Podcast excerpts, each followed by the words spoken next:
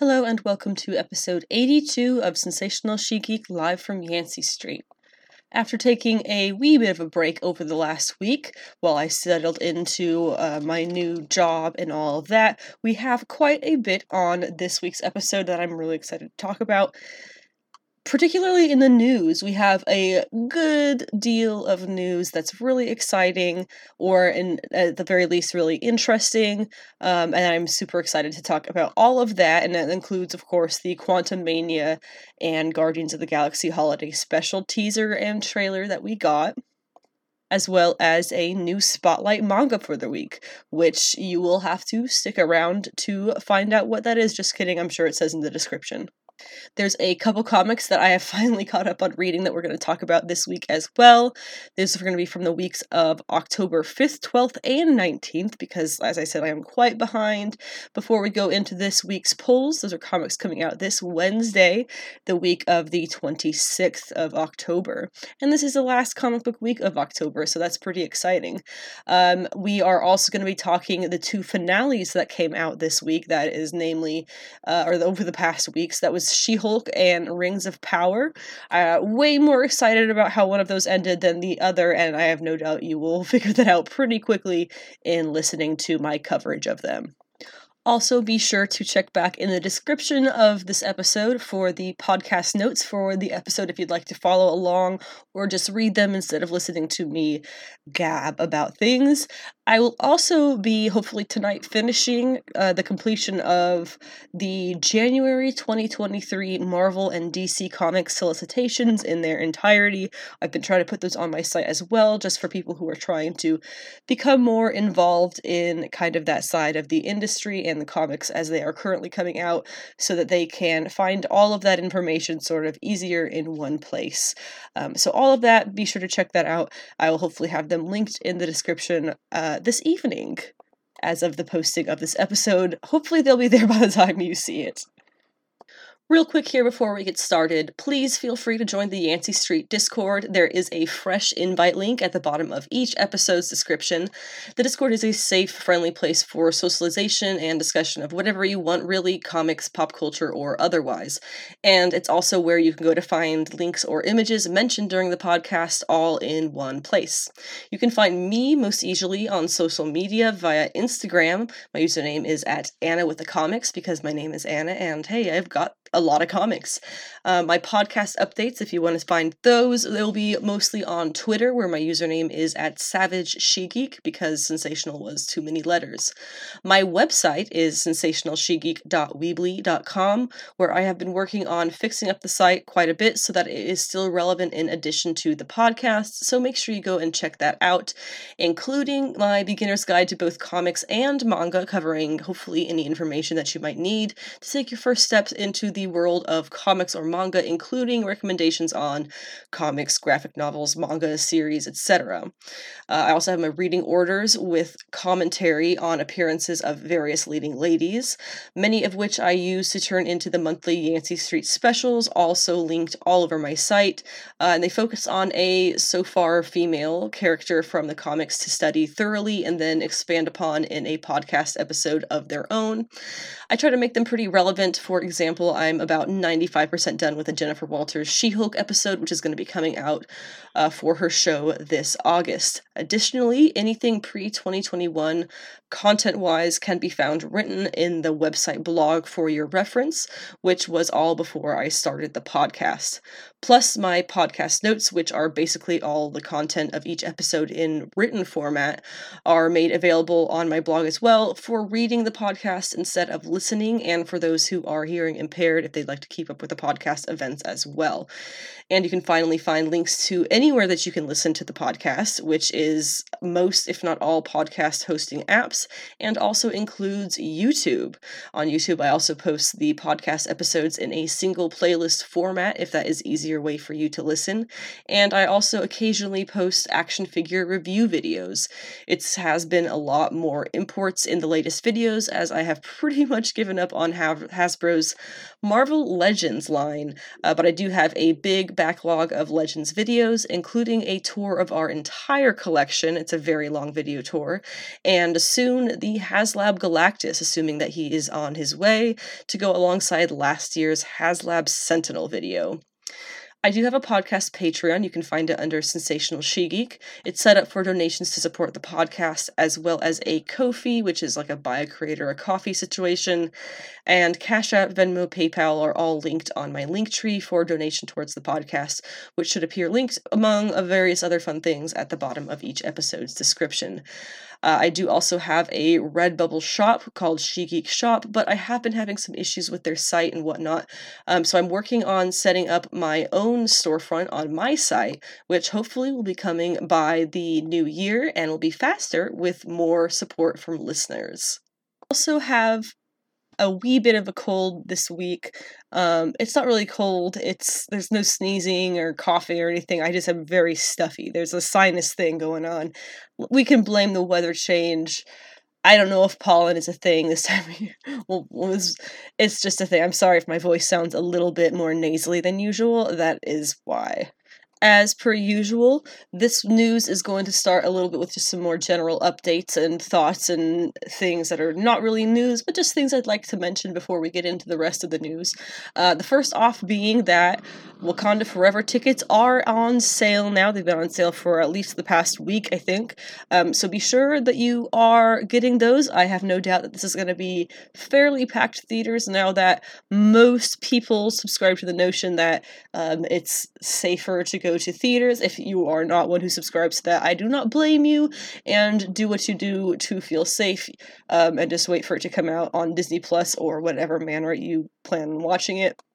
We personally go to uh, a theater that's a little bit further away than the others because it is the only local-ish one that has reserved seating, um, and so we have a particular set of chairs that we always reserve because people don't usually go to that section of the theater, um, and then we can kind of uh, keep an eye on how many people are in each, you know, the theater that we're in, so we can, like, adjust what seat we have, because uh, they let us do that as well, um, if people do take seats that are by our reserve seats. So it works out really well for the most part, um, and we usually end up without people around us, which is my ideal theater experience. My ideal theater experience would be uh, just us in the room.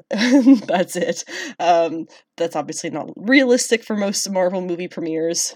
Not even necessarily just premieres, but the just showings in general. Um, so that is why we kind of go for that theater that's a little bit further away, so we can reserve seats away from the rest of the audience. But in any case, super excited to see Wakanda Forever. Um, I am really hoping that we see Doom in that, but I'm not really going to get my like actual hopes up for that, because who who knows what they're planning. We have a couple of shows that are back and are going right now that I'm really into that uh, don't really fall into the geeky stuff. I don't know, some of them. First being uh, Avenue five. I think it was twenty nineteen, possibly, when the first season of Avenue five with Hugh Laurie came out. Uh, really, really funny. Um, very much enjoyed it. It feels a little bit in the vein of... trying to think of the name of the Star Trek parody that came back, and I I didn't like the new season. Uh, whatever it's called, it's on Disney Plus as well. It feels kind of in the vein of that, in the term of like, in the sense of like, it's low key a parody, but also like just a hilarious comedy about all of these people who are stuck on this cruise ship in space for a very, very, very long amount of time. Really funny. Uh, the first two or three episodes of the second season are out. Really, really funny. I definitely recommend, I should think of another term than really, really funny. Uh, definitely recommend checking that one out. Also back is Spy X Family. Um, that is one that we're watching on Crunchyroll, and we watch it with the dubs so that we don't have to be watching the screen all the time. Um, really, really fun episodes already. Again, I need to stop with the really, really fun. I'm loving this, uh, I don't even think they're calling it a second season. I think they're just kind of continuing it now a couple of months after the first set of episodes, um, and we're already getting some great, I almost said really, really fun again, some great new characters uh, from the manga, so that's also quite exciting. Reboot is a new show that I am very much enjoying.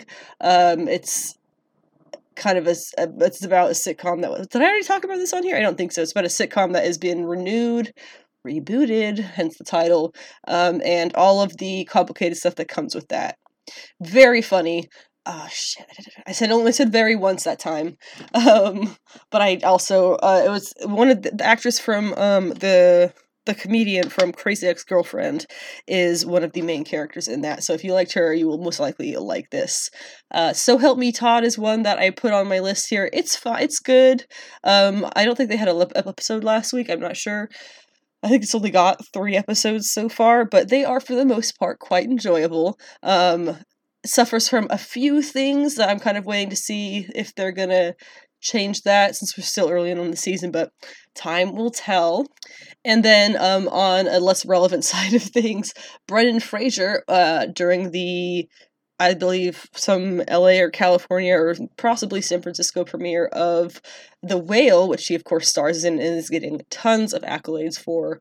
Uh, he apologized to the city of San Francisco for his role in the George of the Jungle movie, which I think is pretty funny because, obviously, it's a, as a San Francisco person, it's like a big inside joke, that movie. Love that it takes place in San Francisco for the most part. Um...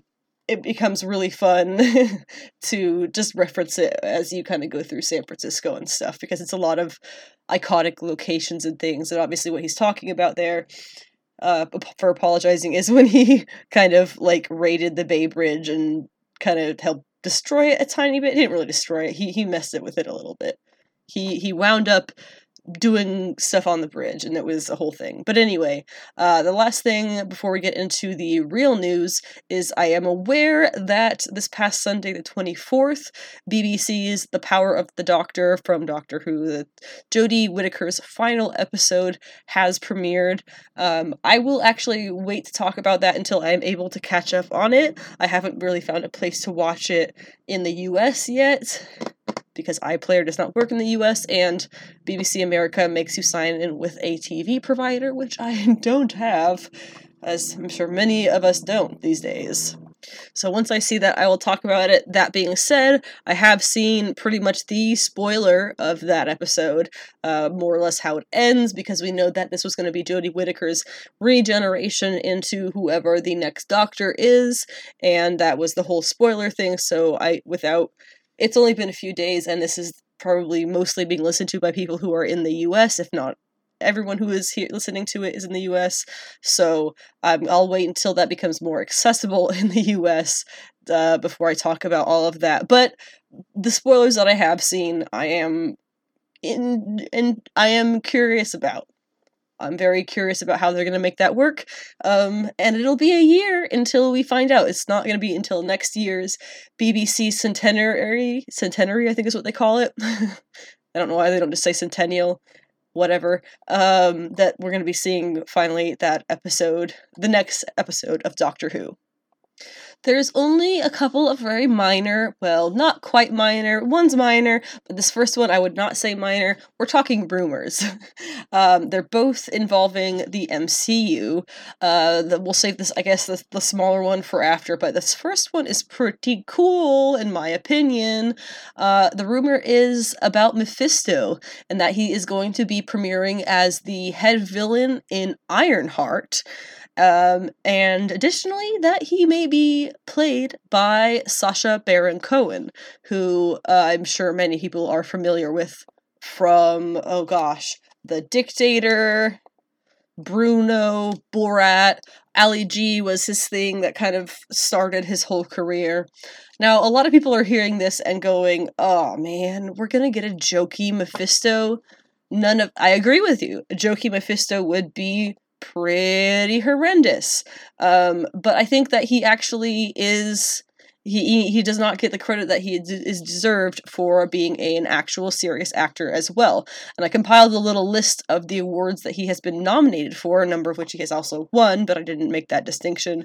Um, from twenty thirteen to twenty twenty-one, there is one, two, three, four, five, six, seven different uh, awards that he was nominated for, and an eighth, which is actually uh, not a nomination, but he was an honoree for the Anti-Defamation League. He was given their International Leadership Award, which, fun fact, uh, when he was accepting that award, he gave a speech directing criticism at internet companies, particularly Facebook, Google, and YouTube and Twitter, as part of, quote, the biggest propaganda machine in history, unquote, and claiming that their rules on hate speech meant they would have let Hitler buy ads, which, what we've seen with Facebook, may- maybe they really would.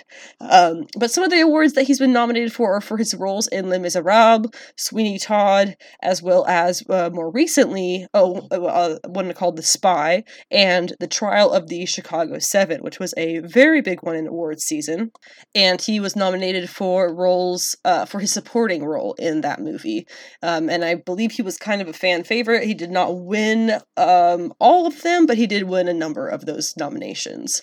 So he is he is very capable of being a serious actor, for certain.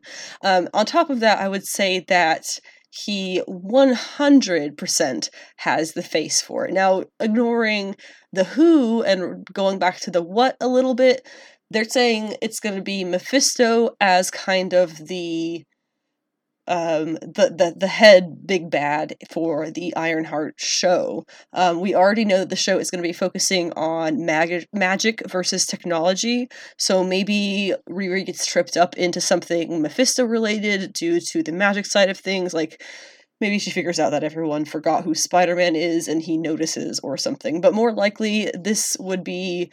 Um, that he could be the source of the Hood's powers.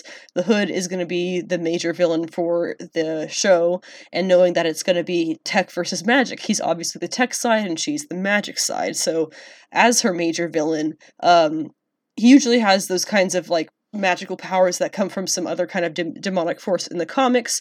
Really, it would not be uh, difficult at all to change that into being Mephisto, who gives him his powers. So when she becomes a problem for Red Hood, she therefore becomes a problem for Mephisto. We could also see Mephisto uh, subsequently in shows like Coven of Chaos, which we know is the Agatha Harkness show that there's going to be coming out in the next couple of years. And I have no doubt a variety of M C U projects would... benefit from having some kind of Mephisto reference in it. We already think that we had a reference to him in the She-Hulk show um, when the party girl goes and uh, makes a deal with a goat in hell. That would be pretty funny to see clarified as being having been Mephisto. I don't know. Um, also, as for Riri Williams, we are about to meet her for the first time in Wakanda Forever, so make sure you get your tickets. The other smaller rumor that we have coming from the M C U involves the possible new directors for the Blade project. We know the last director uh, left the project because there was really nothing good coming from it, um, and that was also becoming very frustrating to the Blade star himself, Mahershala Ali, who, again, himself has won two Oscars for, I believe, Best Actor, um, and as opposed to Jared Leto, actually takes that seriously. So the rumor for who these directors might be is Adil El Arbi and Bilal Fallah, who are the ex-Batgirl directors. Batgirl being having been scrapped by Warner Discovery over the summer, to much chagrin of fans like myself. Um, it seems that these two might have been tapped for the new Blade movie. They also did the final Miz Marvel episodes that premiered uh, over the spring, I guess it was. Uh, but I really enjoyed that. I know people didn't like it, but let's be honest, a lot of that was sexism and racism in a fun little com- combination. Um, It was a very good show. Let's just be honest with that. It was good. It was fun. Um, they did a fantastic job with showing the Pakistani culture where Kamala comes from. I could go on. Um, but the fact that I really did enjoy that so much, I would be very excited to see these two brought in as directors for Blade, especially uh, being men of color themselves. I really don't think that a white director has any business being uh, in charge of the Blade movie. So that's a... A, a good a good look if that's what they're actually going for here. And spoiler alert, uh, but in D C E U news, or D C film news, whatever they're going with these days, Henry Cavill is confirmed as being back uh, through an end credits scene in Black Adam. This is not something that I am spoiling for you. If you somehow haven't seen this on the internet, congratulations, I guess. Uh, but Henry Cavill himself came onto his Instagram page yesterday and posted about how, yes, he confirmed he is back as Superman. He was in Black Adam, and they are planning further projects for his Kal-El, Uh, played by Henry Cavill. So uh, there's also some claims that a Man of Steel sequel is also in early development based purely on the Black Adam box office success.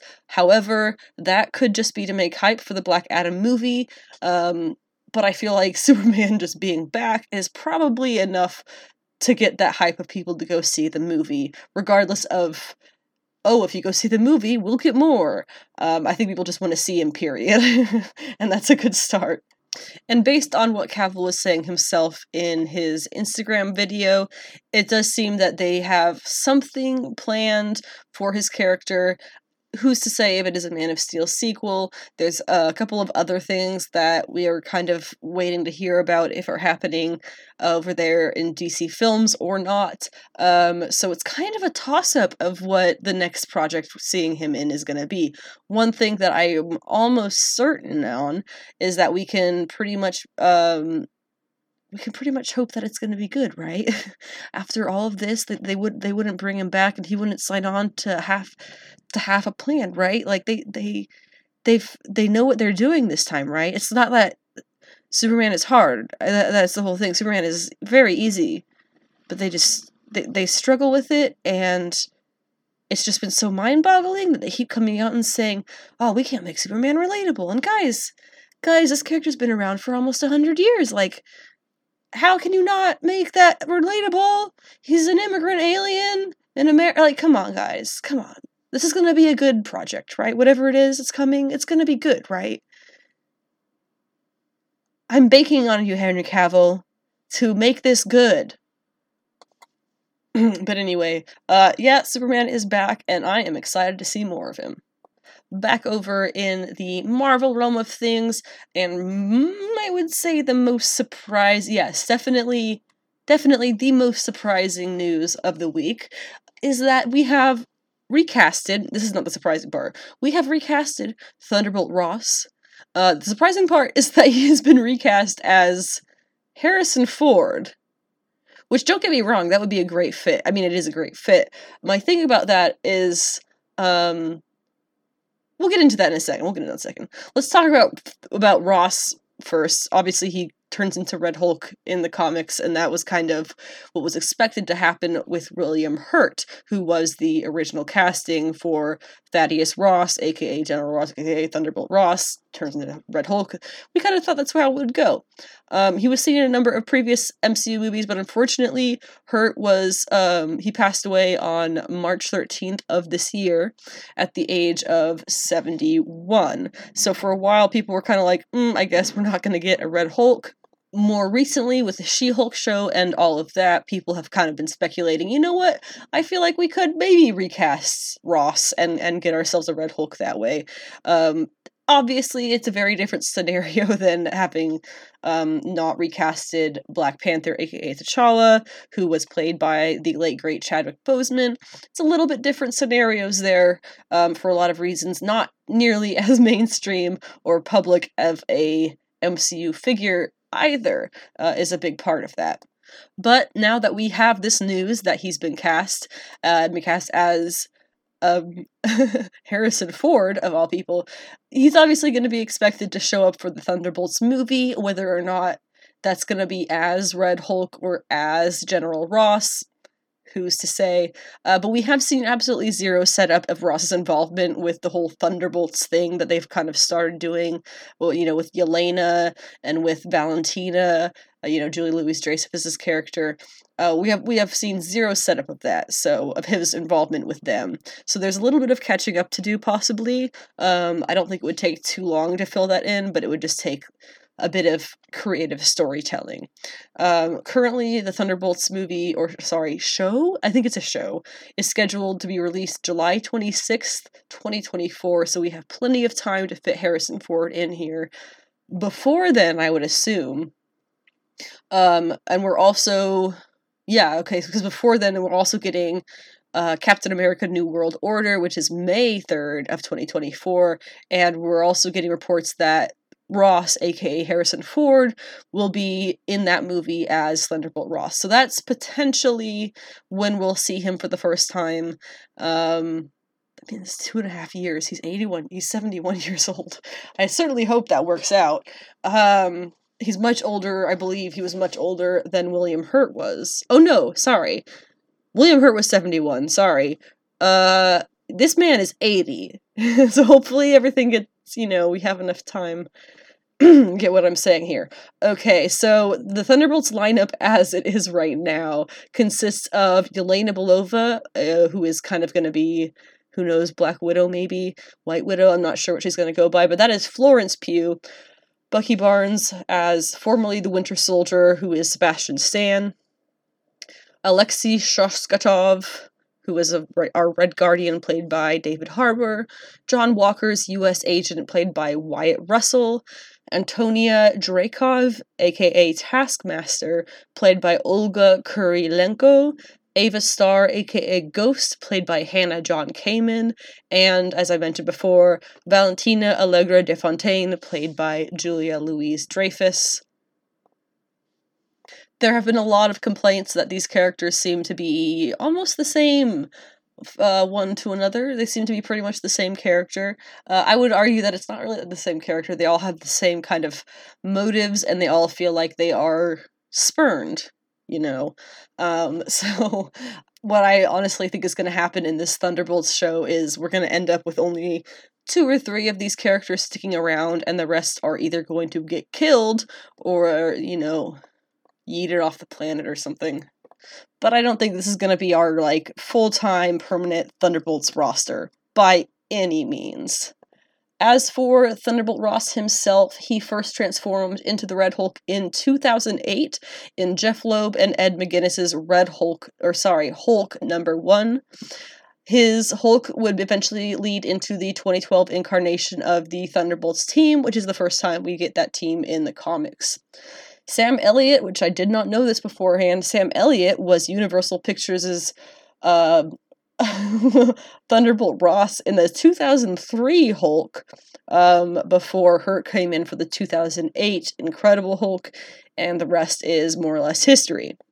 The other major Harrison Ford project that we've already known about for a while is, of course, Indiana Jones five, uh, currently slated to be released on June thirtieth of next year. Now, as for my concerns about this, um, my, my obvious concern, I think, I hope, uh, with all that being said, is that we would be witnessing a, you know, Britney, Stan Lee type situation here, where the celebrity in question has no control over their life or career and is being used by a third party to get more influx of money to them. Uh, Ford, as I said, is is eighty years old. He is quite a bit older than William Hurt was, which I think is a little bit beside the point, uh, but that is still pretty old to be working in any aspect, let alone largely green-screened and somewhat athletic acting roles. So hopefully my concerns there are pretty much not valid in the slightest, um, and that's not what's happening. Uh, my husband's theory about what they might be doing here is that we're going to see Harrison Ford for all of one scene in a lab, and then the rest of it is just going to be um, William Hurt's voice over a three D generated Red Hulk, because they do have the rights to William Hurt's voice, which is kind of creepy if you think about it. Um, but that's hopefully what's going to happen, and it's not going to be Harrison Ford spending the next couple of years, like, basically killing himself in this role. We don't need that to happen to this man. He's already been in five Indiana Jones movies. He's already said he's not hurting himself for us anymore for those. Like, let's, let's let the man take a break. So also, hopefully, this is something that he's very excited for and is not like, I guess I'll do it, because that, that would suck too. In indie news, we have already talked about the Barbarella Project. coming from Sony, and as of yesterday, we had a Barbarella officially cast, and that is none other than Sydney Sweeney, who you may remember from the show on H B O Max, The White Lotus, uh, and she has also been cast previously in the Madame Web movie alongside Dakota Johnson. Uh, that all being said, this girl clearly has some acting talent if she's being picked up like this, uh, and I have no doubt that she would be able to follow through with Barbarella. The character of Barbarella has a pretty strong reputation for basically being a space slut, uh, but it but it is a little bit more complicated than that. That's very basic. Uh, starting off with the fact that the original comic, which was French, of course, and republished in English fairly recently, I want to say twenty fifteen, with a much better script that was modernized by none other than Kelly Sue DeConnick. The original comic was not actually the porno it has kind of been legendarily seen to be and written off as. There was really only mild top-level nudity with some kissing and cuddling. That's literally all there is in the Bar- in the original Barbarella comics. That being said, she does sort of kind of use her beauty and sensuality to, like, solve wars and stuff. She is a force of empathy above all, and I think that's what makes her a timeless character, regardless of the very specific sci-fi and fantasy era that she came from originally.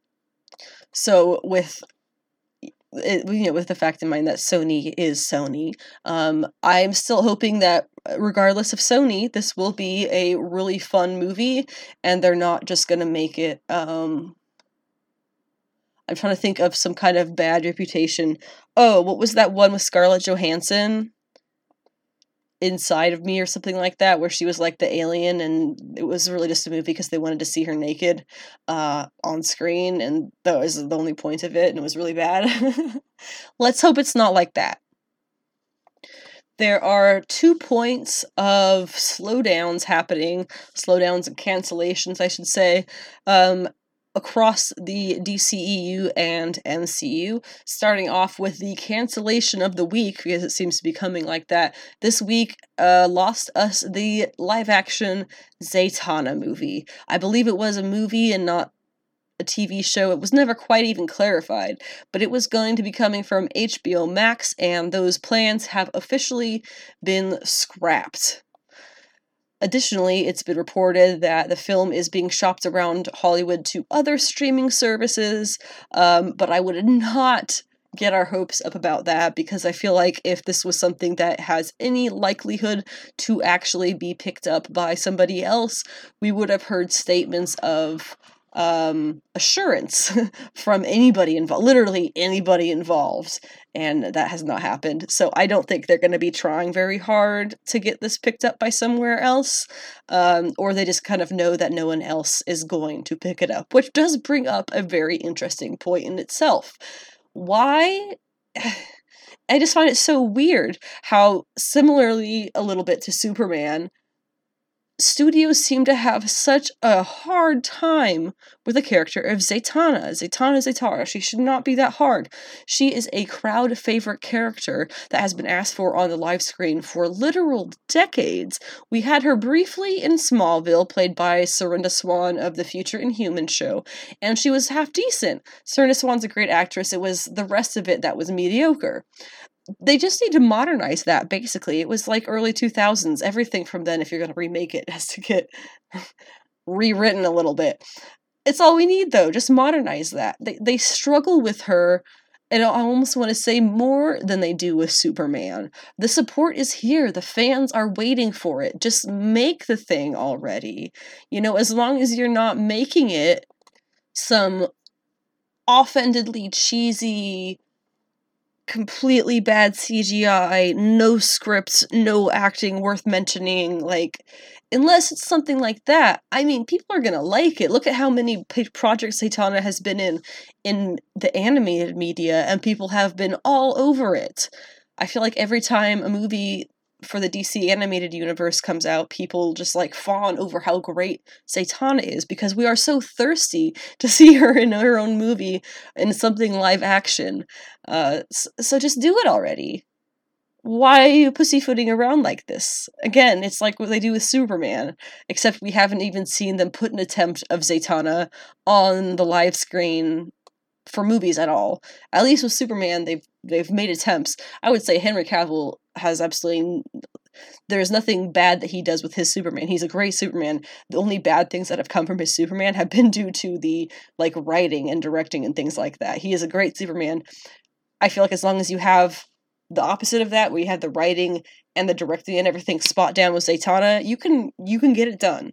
I feel like you can get it done. Just do it. Just do it. So that was the cancellation. The slowdowns come from the M C U, and this comes from a Variety article where it was all kind of originally published as a whole. A number of Marvel movies have now been pushed back. Let's see, one, two, three, four, five Marvel movies have been pushed back now, including Blade, Deadpool three, Fantastic Four, Avengers, Secret Wars, and then two others. Well, I should say, one, and one other, and then a sixth has been removed from the calendar entirely, which could mean that it's been canceled, or it could mean that it's been pushed back so far it's not on the calendar anymore, which is another possibility, because that's kind of how these things sometimes work. But as for Blade, we've gone from November third, twenty twenty-three to September sixth, twenty twenty-four, so almost a full year pushed back. Deadpool three has gone from September sixth, twenty twenty-four to November eighth, twenty twenty-four. It's uh, just September, October, this is a couple of months. Fantastic Four, and that looks like that shift happened because of Blade. Uh, and then Fantastic Four has shifted from November eighth, twenty twenty-four to February fourteenth, twenty twenty-five. And that shift kind of happened uh, because that was of Deadpool three. And then due to that Fantastic Four shift, the movie that was being released on February fourteenth, twenty twenty-five is now moved to November seventh, twenty twenty-five, which is also a solid six plus months, where these other ones were max three months difference, right? September to November, November to February, but then February to November is six months. Um, so that one's possible that they know that they actually need that time, less of they, um, they're trying to put more time between things. And then finally, uh, Secret Wars has been delayed from November twenty twenty-five to another six months later, May twenty twenty-six. And then that last May twenty twenty-six one has been removed from the calendar, which my theory is just that it's been pushed so far back. It's no longer in twenty twenty-six, and so they don't have a twenty twenty-seven calendar yet because it's twenty twenty-two! And they aren't that far into pre-production of things. All, all in all, I do think this is very good news. Um... Particularly the fact that Blade has been shifted almost a full year. They were supposed to be starting... Um, I believe in November, they, or November or December of this year, they were supposed to be filming that movie. Obviously not going to happen, um, because they are not quite ready to confirm if they have new directors for it, and they have completely scrapped the script. Um, the only thing that they have right now, it seems, is Mahershala Ali and Kevin Feige desperately clinging to the strings of this project, which we will see to fruition. God, I hope so, because... It's been so long since they announced it, and it was such a big deal, and Mahershala Ali has done such great things with his career since then that he could just easily walk away from this and not sweat, not lose a drop of sweat. So I'm really hoping that he sticks it out uh, and has faith in the company and the creators and the comics and whoever else and the fans, uh, and we do get to see Mahershala Ali as Blade in twenty twenty-four. And then the rest of these, uh, I think for the most part, were pushed back because of that. Which, again, I think is fine because it gives them more time on all of these projects. Um, it be- was becoming super clear that they were trying to do too much too fast. Really currently are trying to do too much too fast as well. Um, and some things were starting to suffer because of that. So it's nice to see that that has been acknowledged and they're taking steps to fix it, hopefully. The last bit of D C E U news, and I'm not really sure this even falls into D C E U these days. I don't know what that even stands for this time of year. this point in life, whatever. Um, Matt Reeves has been giving some information about his future plans for the Batman. Obviously, we know that he is getting that sequel and that he is getting the, I believe, the uh, the Penguin show still. I'm not sure if the G C P D one is ever getting off the ground, but we know about the Penguin one. Uh, other characters who he is going to develop films and projects for in the future, specifically villains he has in mind, include Clayface, Professor Pig, and the Scarecrow among the Penguin list. Um, this really makes a lot of sense to me. I know people on Twitter were arguing about how grounded or realistic the Batman is. It's not realistic at all. It's just that it's more grounded than the general superhero media. Not that it is entirely grounded. It's just more grounded. So let's just go with the term grounded to describe how this kind of style of movie Reeves is making for these Batman characters, and just go with that. So Clayface, um, you could easily ground him in just being a horribly deformed person. We already know how he's doing the Penguin. Um, Professor Pig, you know, he could be a serial killer who wears a decapitated pig's head over his own when he commits crimes in a meat house. Scarecrow is the easiest, I think, being not necessarily superpowered in the comics himself. He could just be some medical person who is testing things on patients, and maybe that's how we get a poison ivy. You know, uh, I, I feel like it's very easy to twist comic characters and villains to be a bit more grounded than their generally fantastical origins had originally made them. So while I'm not very excited for the Penguin show, because I do not give a, give give anything about that character, to be honest, um, I think that it's very interesting that these are his choices, or at least parts of his choices, for what his plans for the next Batman films uh, and whatnot are going to be. But like always, man, I just I'd love to see more female characters in here. Uh, where where are the female characters? You you can do it. Like you can. But no, just no, there's not. As of Monday morning, the twenty-fourth, we had an official Quantumania trailer, as opposed to the blitz and blurbs we'd seen before that were um, p- people smuggled their phones into conventions and stuff and got little tiny pieces that you couldn't actually see. Now we have a full trailer, so good.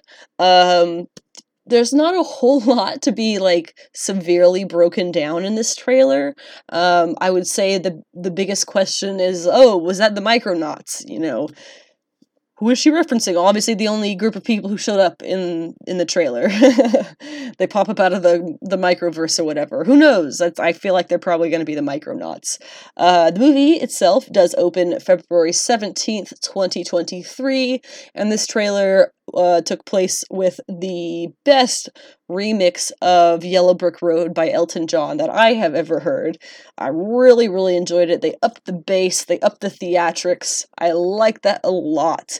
We obviously also get to see our first actual looks as Cassie of, of Cassie Lang as Stature, which is pretty exciting. It's a purple look that is a very much a combination of her dad and Hope's Uh, Ant-Man and Wasp suits. Obviously, we're going to see Kang. We see him a number of times in the trailer in his full purple and green with that blue mask glory. Uh, really curious how they're going to make the mask work. My thought is that it's going to be some kind of actual tech thing that he puts on um, that that appears like as a as a thing, so he can go out into space and stuff and still breathe and all that. It'll just be like suctioned over him, because that's just how it works. That's kind of what my thought is it's going to be in the M C U, but I'm really quite surprised that they gave him that purple look, and when it doesn't look like they made too many changes. Honestly, it looks like they pretty much did a direct translation into just being an M C U outfit. They didn't make, they didn't alter it too much, which, again, absolutely amazed that it works. Other things that we know are going to be in this movie. Um, obviously, Bill Murray should have been cut entirely uh, after everything that's kind of come out from him. We've we've always known he's kind of a sketchy dude, but after everything that's come out more recently, um, just seeing him in that trailer made a real bad taste in my mouth, and so I am not going to be enjoying him in the movie at all. Uh, but on the good side of things, we are also going to be getting Jimmy Woo back, so that's very exciting. And we are getting Yellow Jacket, who will be turning into M O D O K, which um, we saw kind of a concept art of that a few months ago, and I talked about that on the podcast when that came out. I'm really excited to see how messed up he gets to become M O D O K. The the bulbous head, like, the oh man, he's going to remove the mask and it's going to be just this horrifying, oh my gosh. I'm so excited for how messed up that's going to be. And of course, Kang, um, aside from his costume, Kang is going to be the next big bad, so they're calling it in the M C U, with Avengers Kang Dynasty coming several years down the road. Uh, Kang has lots of, um, he has lots of, they're calling them variants now, um, so we'll go with that, uh, variants. We know about Rama Tut, then there's Iron Lad, a couple others, obviously Immortus, Victor Timely, Scarlet Centurion, and then another one is Mister Griffin. There's actually many more than that, um, but something about Kang that I think is a little bit relevant that people have kind of overlooked a little bit um, is that Kang is a descendant of Reed Richards. His name is Nathaniel Richards.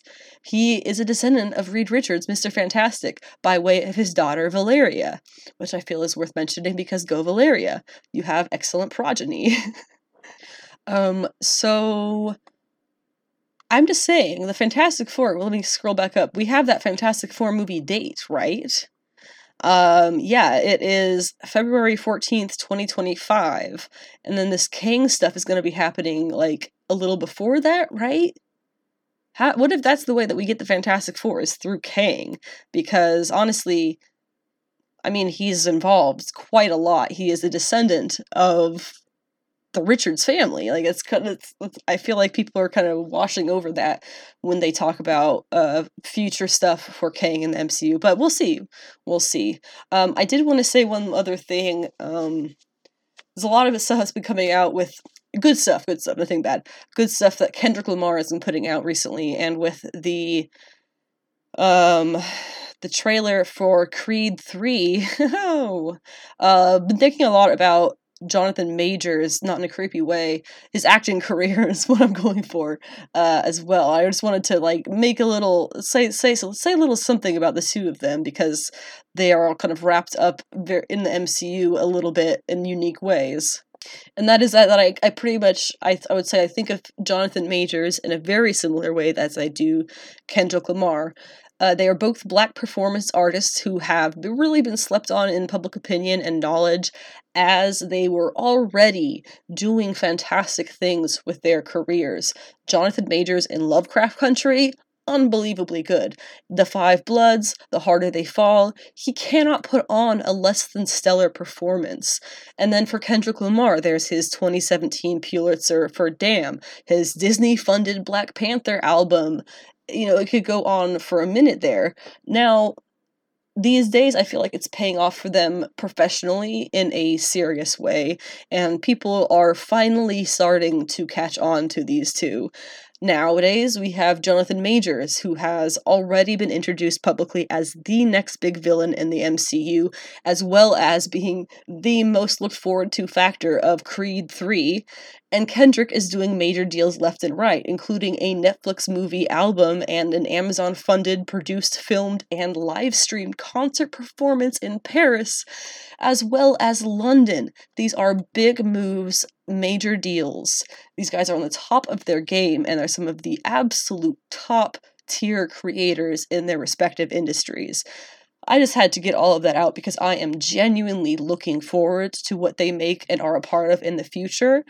And being a massive nerd, I will most likely be keeping up with them um, if they have anything at all nerdish related, like Kendrick Lamar had that animated thing for his album on Netflix. That was super cool. Um, so anything that these guys do, I you, I will be appreciating, if not talking explicitly about, you can bet that I will be keeping up with it. The Guardians of the Galaxy Holiday Special was given a teaser trailer this morning. Um...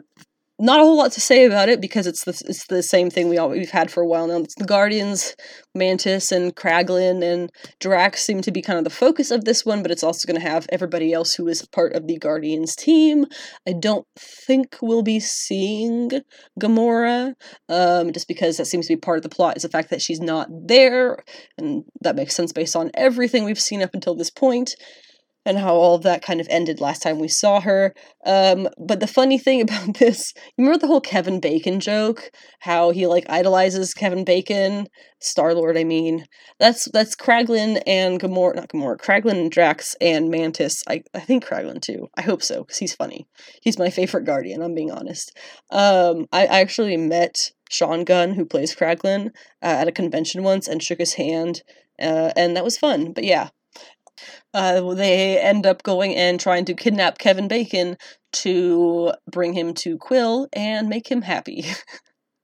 And that is streaming on Disney Plus November fifteenth. I honestly forgot that it was even happening, so I'm glad they put out a teaser for it. Uh, I thought it was next year, actually, um, but I guess not. And so that'll be fun. Um, my only thing with that is I hope there's not a whole lot of, uh, you know, bodily function jokes like poop and fart jokes and stuff. That that's really one of James Gunn's favorite types of humor, and it's my least favorite type of humor, so hoping we don't get too much of that childish crap in it. Because yes, these things are technically made for kids. We don't actually, we don't have to lower ourselves to kids. We don't have to lower ourselves to that brain value. Anyway. The spotlight manga for the week is Miss Kobayashi's Dragon Maid. Yes, it is. I'm so excited. So yes, um, when I do these spotlight mangas, there will be little, some things that are mildly problematic tropes that we come across. Um, sometimes it's it's put in there by the author, the creator. Sometimes it is kind of put on it by the fans. That latter one, put on it by the fans, uh, is kind of what we get into this one. So we'll talk about that in just a second uh, when we get to where those problems lie. But the project itself, Um, the the manga itself, and I guess um, an extension, the anime, is awesome. Uh, ten out of ten Yuri manga. It, Yuri being um, girl love, you know, this boy love mangas, which is like massively popular, especially like even over here in the States and pretty much everywhere that people read manga. Uh, Yuri being the opposite for girl love. So major, major lesbian vibes. It is a fantasy comedy slice of life is the official term, terms used to categorize this one. And what it kind of what the plot is is you have a mildly otaku office worker who is, is she's a woman uh, who drinks like a man and lives alone and has a very simple life, um, and she runs into a dragon one night and rescues it, and uh, it falls in love with her, and the next day shows up to her house as a maid, transforms into a human-ish maid, uh, and decides that she is going to work for Miss Kobayashi for having saved her life, because now she loves her and wants to be with her forever. Um, it's super cute. Uh, the characters you get, obviously Miss Kobayashi is the main character, uh, the I guess... the co-protagonist. Um, I don't really know if you would say that, or Toru, who is the dragon maid who we initially meet. I guess together they're kind of combined protagonists.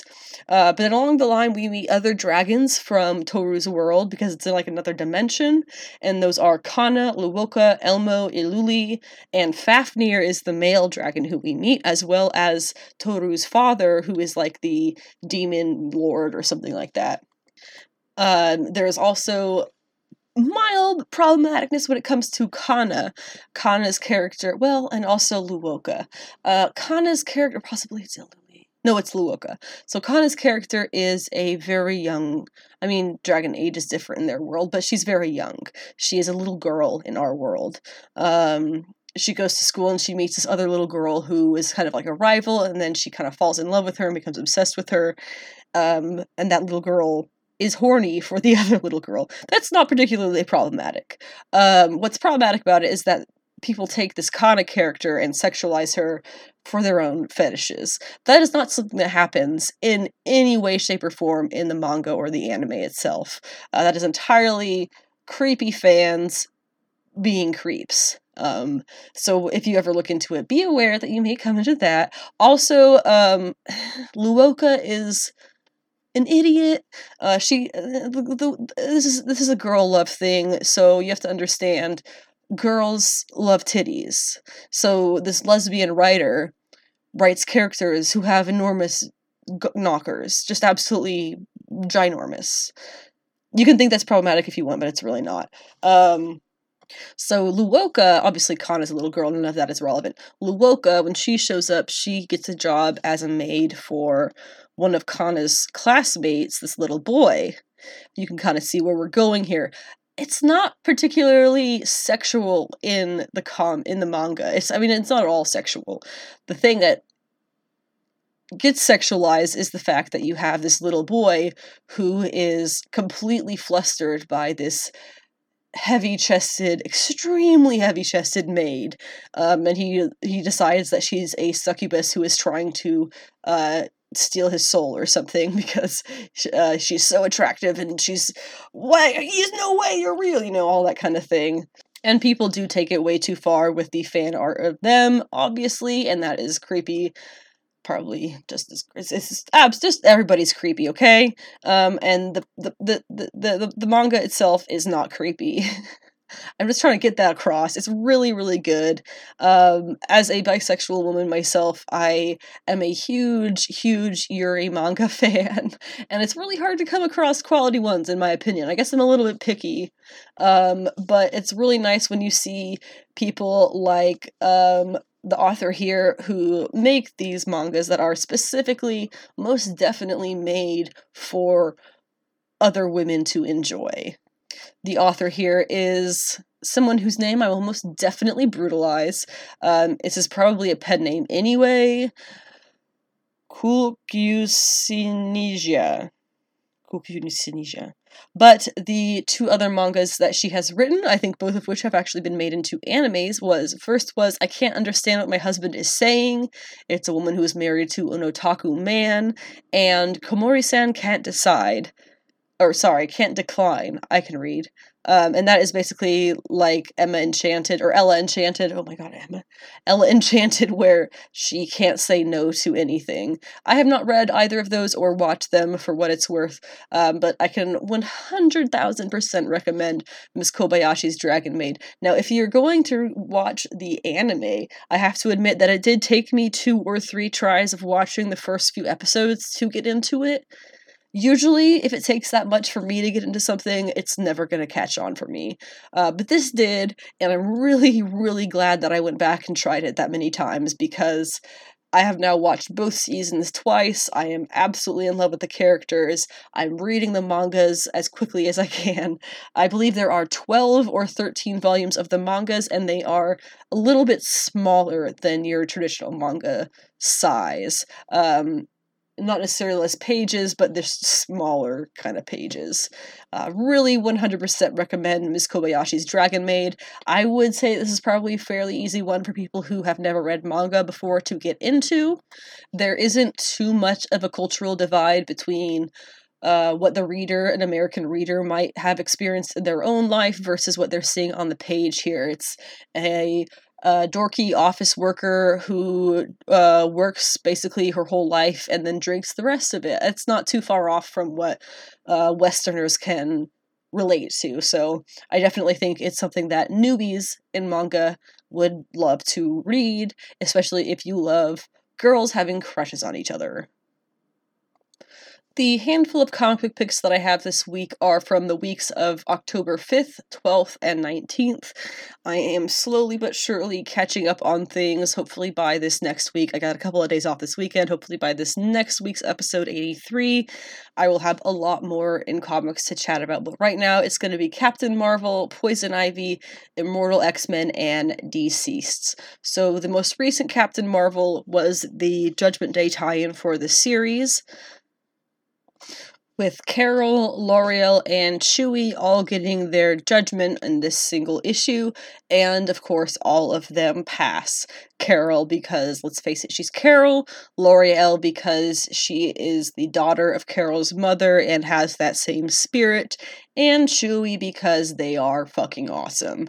Sorry, not sorry. Poison Ivy was really good, but I am super duper duper not a fan of the, let's be honest, very new addition of Ivy, or Pam, I guess, being a sexual assault victim. I think that side of the backstory being added is wild unnecessary. Uh, you don't have to be uh, molested and chained down by your professor to have trauma. Just saying. Immortal X-Men uh, was, I think it was number seven. This was from Kurt's point of view, Kurt being Nightcrawler. I guess he had a really good week in comics because he also had a Legion of X issue. I don't read that, so I don't know what's happened in it. But apparently people liked him in that one as well.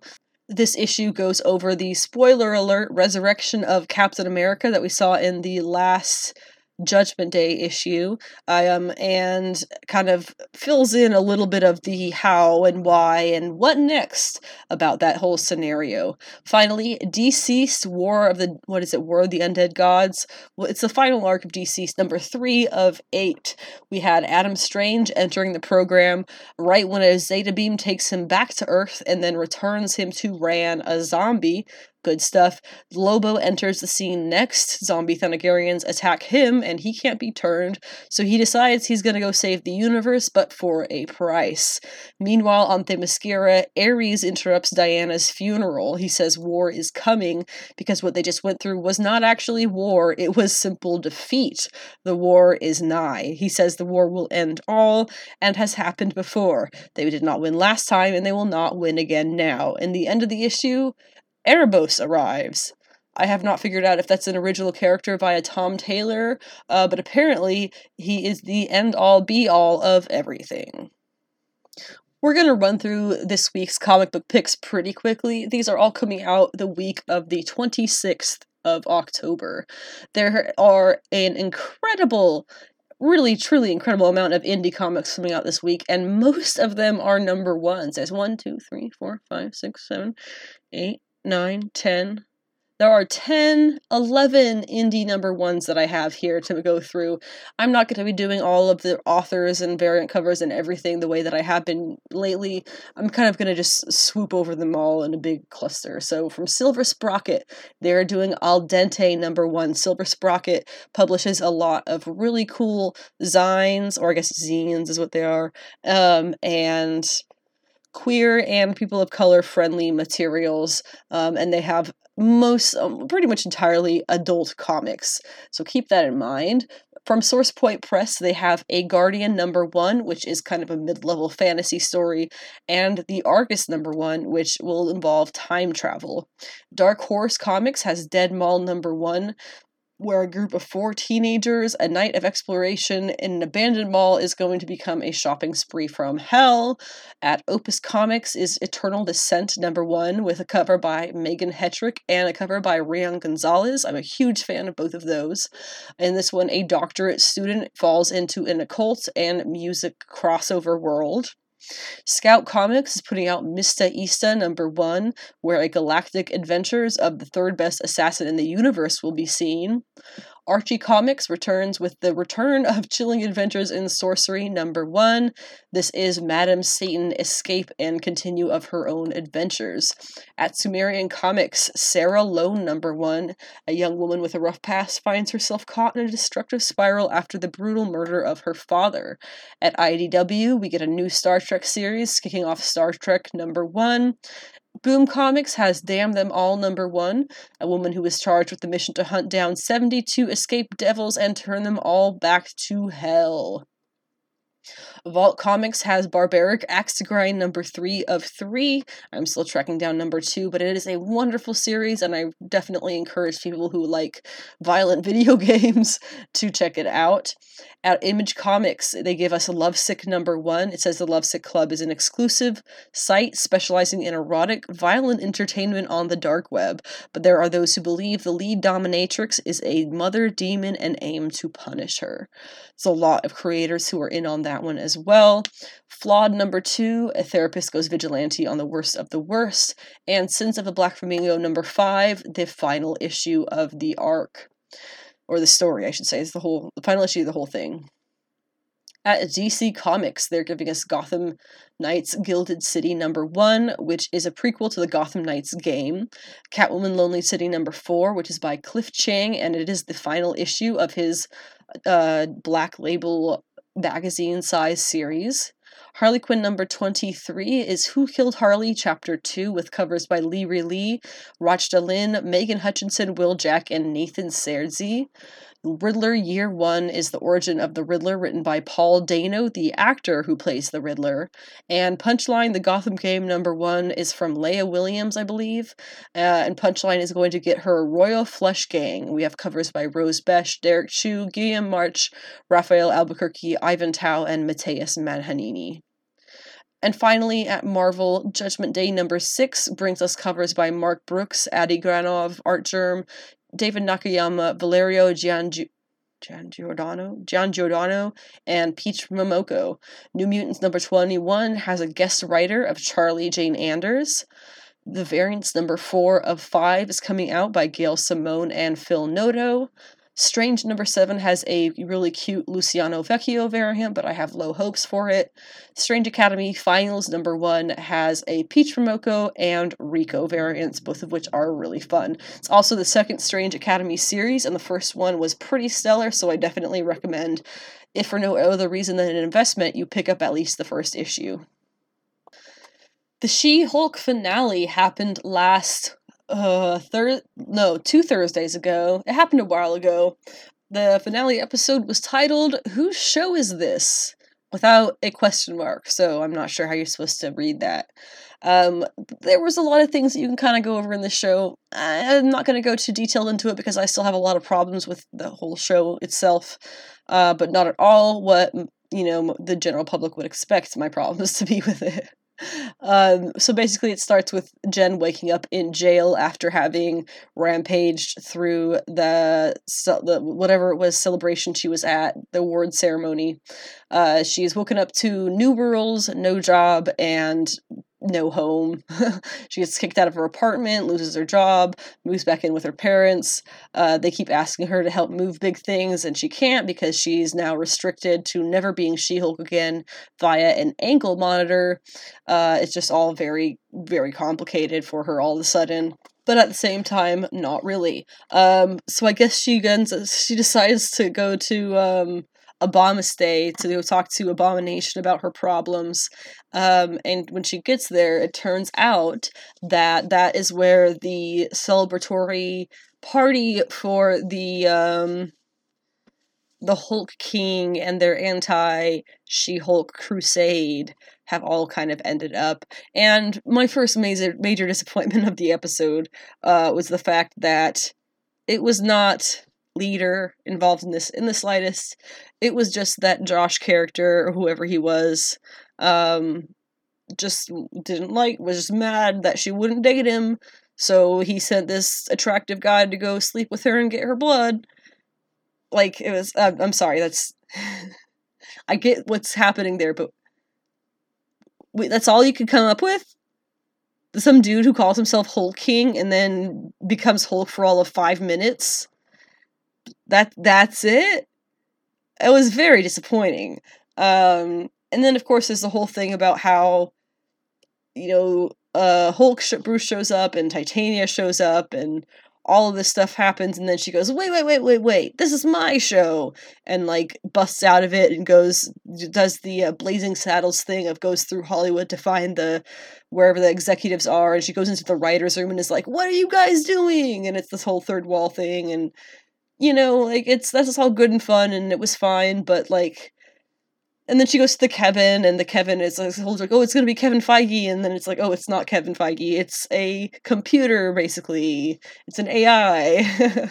And so she sits down and talks to the A I about all of this stuff that she, like, why did you have to put Bruce in my finale? And, oh, Hulk King, that's so stupid. Like, oh, yeah. And she makes comments about the X-Men and, you know, whatever other characters it was that she was teasing. Um, and then I guess they, like, make their decision about what's going to happen, and she goes back and it, like, replays, and, oh, what she wanted was, oh, Abomination to take uh, responsibility, and so he kind of does, but not really. What it really sounds like, honestly, I know we've talked about grounding in superheroes already on this, show, on this episode, but it sounds like they were trying to make the ending grounded, and it just made it boring. Because then, you know, all that stuff happens, and oh, okay, now we're living with your family, and you're having dinner on the back porch with your family, and Matt Murdock is there because he's visiting from California, and everybody's making jokes about how you guys are going to get married. I don't think that's going to go really any further than this, but oh God, I kind of hope not now. Um, but then, then, then Bruce does show up in his Smart Hulk form um, and introduces Scar, his son, who is full grown and has very strange appearance, but that's a conversation for another day, I guess. Um, and everybody is like, oh, hey, nice to meet you, and moves on. I'm sorry, what? This man is going to walk up to you and say, hey, by the way, this is my fully grown ass son, and you're not going to say anything about A, when did this happen? B, who is his mother? C, how is he full grown? If he was clearly born on Sakaar, which only happened a few years ago. Like, D, what? Like, how is nobody having any follow-up questions? That's just not grounded. You guys want to go for more grounded, like, oh, it's just She-Hulk and her lawyer show. Like, no, that was not ground. That was absolutely insane. The most insane part of the episode was the fact that when people are introduced to Hulk's son, they have zero follow-up questions. Like, that's just insane. And again, goes back on the whole thing of, um, oh yeah, this is Jen's show. We're not going to have all these cameos for the Hulk stuff. And we're not going to do the, the whole preview to World War Hulk or whatever Planet Hulk it's going to be. I don't know what it's going to be. But whatever it is that they're doing, like, we're not going to, we're not going to bring that in. He can wait for his own movie. And then they do it anyway. And the whole thing of her saying, oh, I, I just want to be Jen, I don't want to be... And then she's constantly She-Hulk. And then she gets She-Hulk taken away, so to say, and she's very upset. Like, so wishy-washy. This whole thing was so wishy-washy. Um, and I'm not, I'm not saying it was a bad show. It was a good show if you, for the most part, if you don't give a shit about her character and the history that her character has ever had. Because at the end of it, I still wind up with these questions of why did you bother to make all of these changes from her comic story? You made up her a whole new origin story, history, and background. Because what? You're too lazy to go with the original and find the good in it to make it good? Like, what? What is the... Like, why did you make all these changes? None of them meant anything. You just ended up with a whinier Jen who didn't have to prove herself so much because she has this nice cushy landing pad of her whole ass family. Whereas in the comics, she had a father who was at arms with her constantly, was a sheriff who wanted to kill She-Hulk. She is at arms with herself because her transformations are wildly painful and uncontrollable. You know, it's like th- there that is there was character growth and development that happened here. Here in this show, that was not any of that. So you take away the hardship that she has and you replaced it with nothing, with fluff. It why it, like it didn't do anything for the show. Why did you bother making all of those changes? Just you didn't you just didn't bother to check and see what was in the comics, just decided to make it up from scratch? What what was it? That's what's always going to bother me about this show, and that's why I'm kind of hoping it doesn't get a second season unless we get new showrunners. That's it. I don't want the showrunners back if they're going to do a second season, because clearly they did not give a shit about the comics, which is what the show is about. It's about comics. Why was there nothing from the comics? On a real happy note, the one that I'm way more excited for is, was Rings of Power, the finale, episode eight, Alloyed, which is like a pun, I feel like, because allied and then no, it was that I, I feel like it's a pun. Uh, basically, spoilers for all of this, because if I don't know why you'd be listening to this if you haven't seen it yet. Um, that was awesome. There's a few minor critiques, but we can kind of work our way through that. Um, so obviously the major thing, the two major things, right, is uh, the Stranger and Halbrand, right? Because we get both of those two things completely answered. So starting off with, let's start with the Stranger um, and the Harfoots, right? Because in the last episode, they had their stuff burned down by the evil witches. Uh, and so this episode, the evil witches uh, have now caught up with the Stranger as he tries to draw them away from the Harfoots, um, basically is what's happening. And they tell him, hey, buddy, so... Uh, The reason you don't have your memories is because you're Sauron, and because they all had to get wiped from your mind. We saw you crash into Earth the other night, and we were like, that's our guy. And so now we're here to give you your memories back and, like, uh, uh, become your evil villainesses again, or whatever. Um, and they have this whole fight with him. Um, the the Harfoots show up, and they try to rescue him, and it's a trap, and it's actually the creepy white-haired one, and... Uh, in, in disguise. Really crazy magic stuff that they do. Honestly, these bitches were cool as fuck. Um, getting really excited. Uh, the third one also, we had like, there was like the warrior and the acolyte or something. And the third one, I don't think they had a name. But in any case, uh, whatever it is that happens to them, they run off or get killed or whatever. I honestly don't remember right this second. I didn't, I didn't do too much prep for this. We're fly balling. Free balling. I know words. Um... And so he's like, no, I am good. And he's, you know, rejects the claim that he is Sauron, basically. Um, and at that point in the Revelations, you know, we could still definitely be like, okay, so he's still Sauron. He's just refusing to acknowledge it. But that's not what happens here, because the Harfoots do overcome their evil witch ladies. Um, and... He's like, oh, he, he's gonna, the stranger's gonna go off and, you know, continue his journey.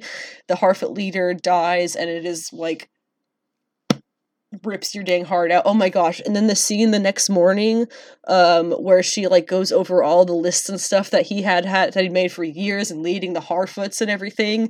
And she's like p- taking up where he left off. And they were always at each other's throats, because they're always like, oh no, I'm right. No, I'm right. You know, do it my way, do it my way. And now she's doing it his way, because that's, oh my gosh, it was so good.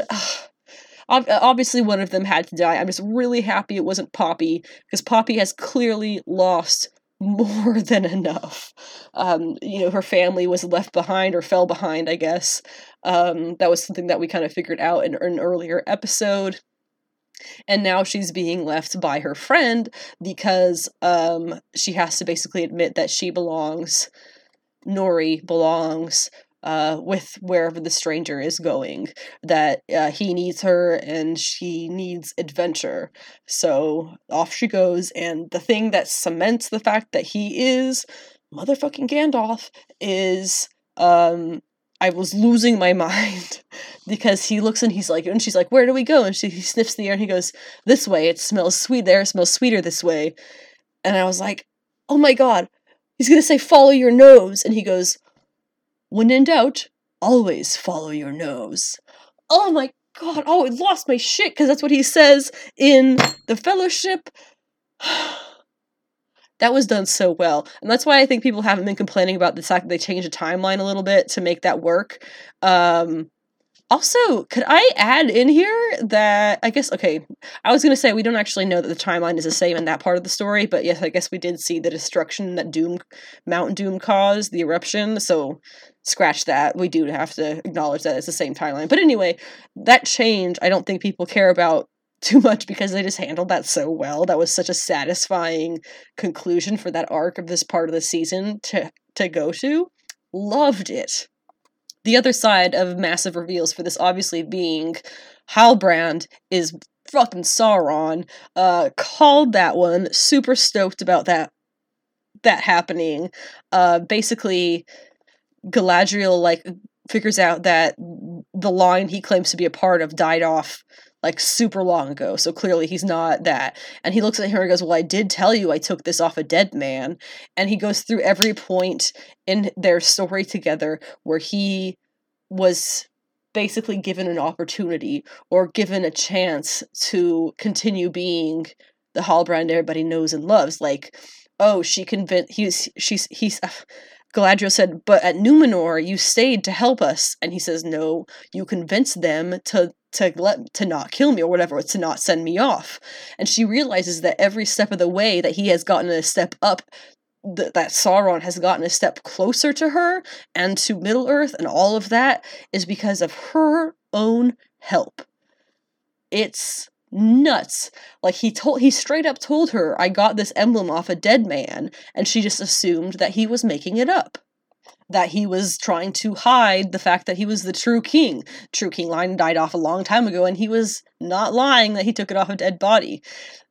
It's just insane how he just let people assume he was good and got everything that he wanted when he wasn't actually proving himself in any way at any point in time.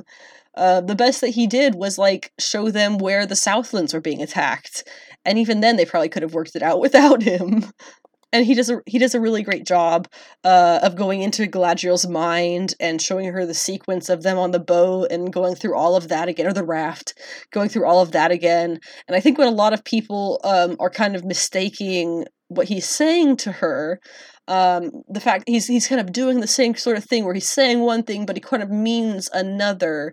Um, when he's saying that she could be his queen and they could rule together. He doesn't mean that, this does not mean that he is simping for Galadriel. This does not mean that Sauron was ever, like, going to take her on as a equal in ruling. That is not what is happening, because granted, he shows her that vision in the water of him and his basically witch gear and her and her armor, and that was a cool, or like a really cool thing to see. Loved it. Power couple. Awesome. That's not what would happen. It would be, he is telling her all of these things to get her to submit to him. Her being his queen is her submitting to his rule. All of that is still leaving him in the position of power over her. And that's why having them allied, so to say, in that way of, you know, emperor and empress, as it, you know, might be, then that isn't actually giving her a step up. It would just be a way for him to control her. Keep your friends close, your enemies closer, a little bit like that. And no doubt Galadriel would end up withering away or something. Um, I don't know, but that's that's kind of what he was trying to do there, and she obviously shuts it down. Um, and then Elrond shows up and helps her kind of come back to reality, which is really, really what she needed at that point after all those really bad visions of Sauron. And then everybody figures out, oh, uh, you know, he was Sauron. They all get on the same page.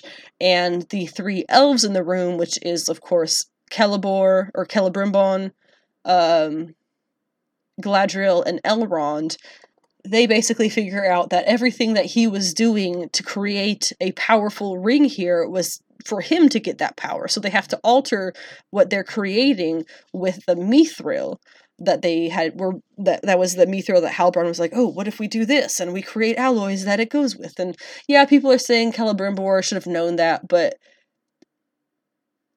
I, I've, I think all of us have been in a place where we're too close to a problem to see a solution. And then somebody who is from the outside walks in and points it out in a second. That I think this happened to all of us at some point. So it's not too far off to be believable. The thing that people do kind of have an issue with that I can understand to an extent, um, the melting down of Galadriel's knife from her brother. That's not the issue. The issue was they put it in a thing. It's three different kinds of metal. Uh, or two different kinds of metal or whatever it was, and they put it in a thing to melt it all down, and then it came out as multiple different types of metal. I'm not a metalsmith. I don't know really how these things work, but in my mind, they would have melted into one. These guys are elves. They're special metals that are super pure. It's possible they just all melted, and it was like water and oil, you know, and that was, they, they didn't come together at all. So that's what I'm going with for that. Now, my question for anybody listening, if you have the answer to this, because I have not found it online, is why we know what Galadriel's ring looks like when we see it in the Fellowship. Um, Cate Blanchett wears it. Why does it not look like that now? The three rings that they made are entirely different in appearance than the three rings as they are in the original trilogy. Why is that? I I thought that was Elrond's ring, uh, Galadriel's ring, and then the one Celebrimbor has is going to become Gandalf's ring, right? I, I I thought that's what this was. Is that not the case? I'm genuinely asking. And of course, this was not the full seduction of Celebrimbor. We are going to have Sauron come back as Anatar, uh, and he is going to then convince Celebrimbor to make all the rest of the rings uh, so that he may have dominion over the dwarves, the king, the, the men, and whoever else it was that he made the rings for. Um, I thought it was the history, though, was reversed. I thought he made all those rings for Anatar before the three Elvish rings were made, because I thought the three Elvish rings were made in response to finding out that those rings were for the dominion of their species. But I guess they now this time they've made the three rings to prevent Sauron's dominion before he has even made the other rings to take over the other places, I guess? I don't know. I'm a little bit confused about that part, but I have no doubt it'll be explained in the subsequent seasons, because we are getting five of these seasons. Don't forget that. And we also have so much more that we didn't even touch on in the finale that they have to cover in more seasons, so I am very excited. Um, a lot of people are saying that um, it's possible Galadriel has already had her daughter, who was going to go marry Elrond. That's very possible. Uh, I don't think I had mentioned that before, but that's kind of what I'm banking on now. Um, and then her husband will just show back up at some point in later history. Or maybe he'll show back up and he'll have her daughter then. But then Elrond will be, like, raising her. I don't know. That's just elf stuff, I guess. Weird elf time age differences. Gets weird if you think about it too much. But that wraps up uh, this week's episode of Sensational She Geek, live from Yancey Street. Thank you for listening to whatever portion of the episode that you were able to. I will be back with episode eighty-three next Monday, uh, September fifth. Oh no, it'll be Halloween. So it'll be either Halloween or the thir- or the first of, of um, what is it, November. I'm also going to be getting the Satana special out at the end of the month for the Halloween special. I know I didn't get the Jessica Cruz one out yet. I'm saving that now for the end of the year because I have a couple that I need to make up for the end of the year. Um, and so keep an eye out for all of that. I am going to be posting the January twenty twenty-three Big Two solicits on my site as well. Um, so there's plenty to look at if you want to go there to check out what all my updates are going to be this week. It is officially fall. The weather is chilly, and I love it. Still, hydrate, hippies. The cold does not mean you need less water. Have a great week.